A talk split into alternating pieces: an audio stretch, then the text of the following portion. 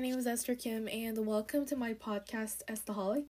Um, today I brought an article from abcscrapes.com and 10 ways to encourage growth of plants.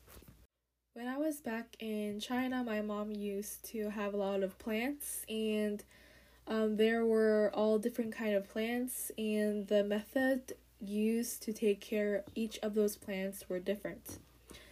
So, anyways, these are some basic tips for you to learn if you want to keep any plant. And well, the first one is that preparation is key. The key to growing plants the right way is to make sure that the soil is prepared properly before you start planting. Um, here are some tips from this article like loosen soil to at least 6 inches and you can also mix in organic matter such as manure, peat moss, or com- compost and then level it by raking. The next tip is use right fertilizer. Um, I guess you could get any fertilizer for your plant in a um, gardening shop, a plant shop, or anywhere where you buy your plant. The next tip is to soak seeds in tea. One way to encourage seeds to germinate is to soak them in cold tea before planting. The tannins of the tea will soften the casing of the seed, which will make it much easier for a plant to grow. Next is grow seedlings inside. If you are going to grow plants outside and it isn't spring yet, try growing your seeds inside. Seedlings can um, take between 4 to 12 weeks to sprout.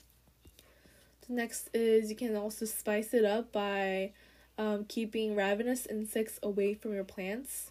You can also consider growing some curry plants because uh, most insects tend to avoid these kind of um, spicy plants.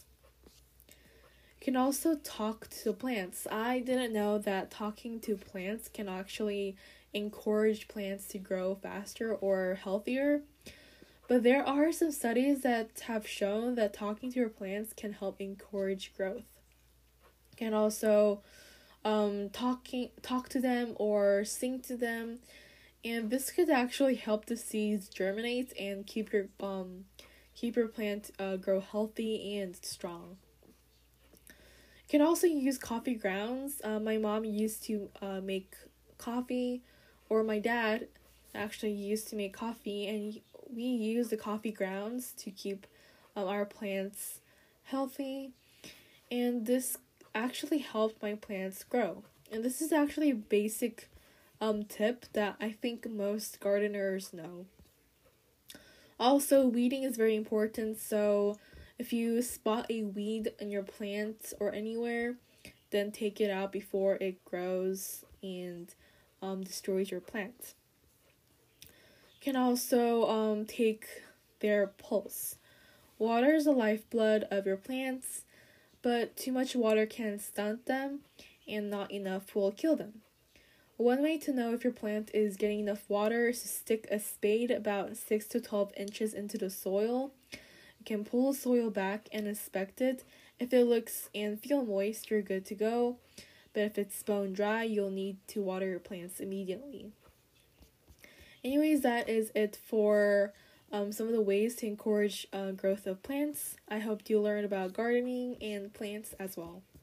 I will see you on my next episode. Stay safe and always be a stolic. Bye.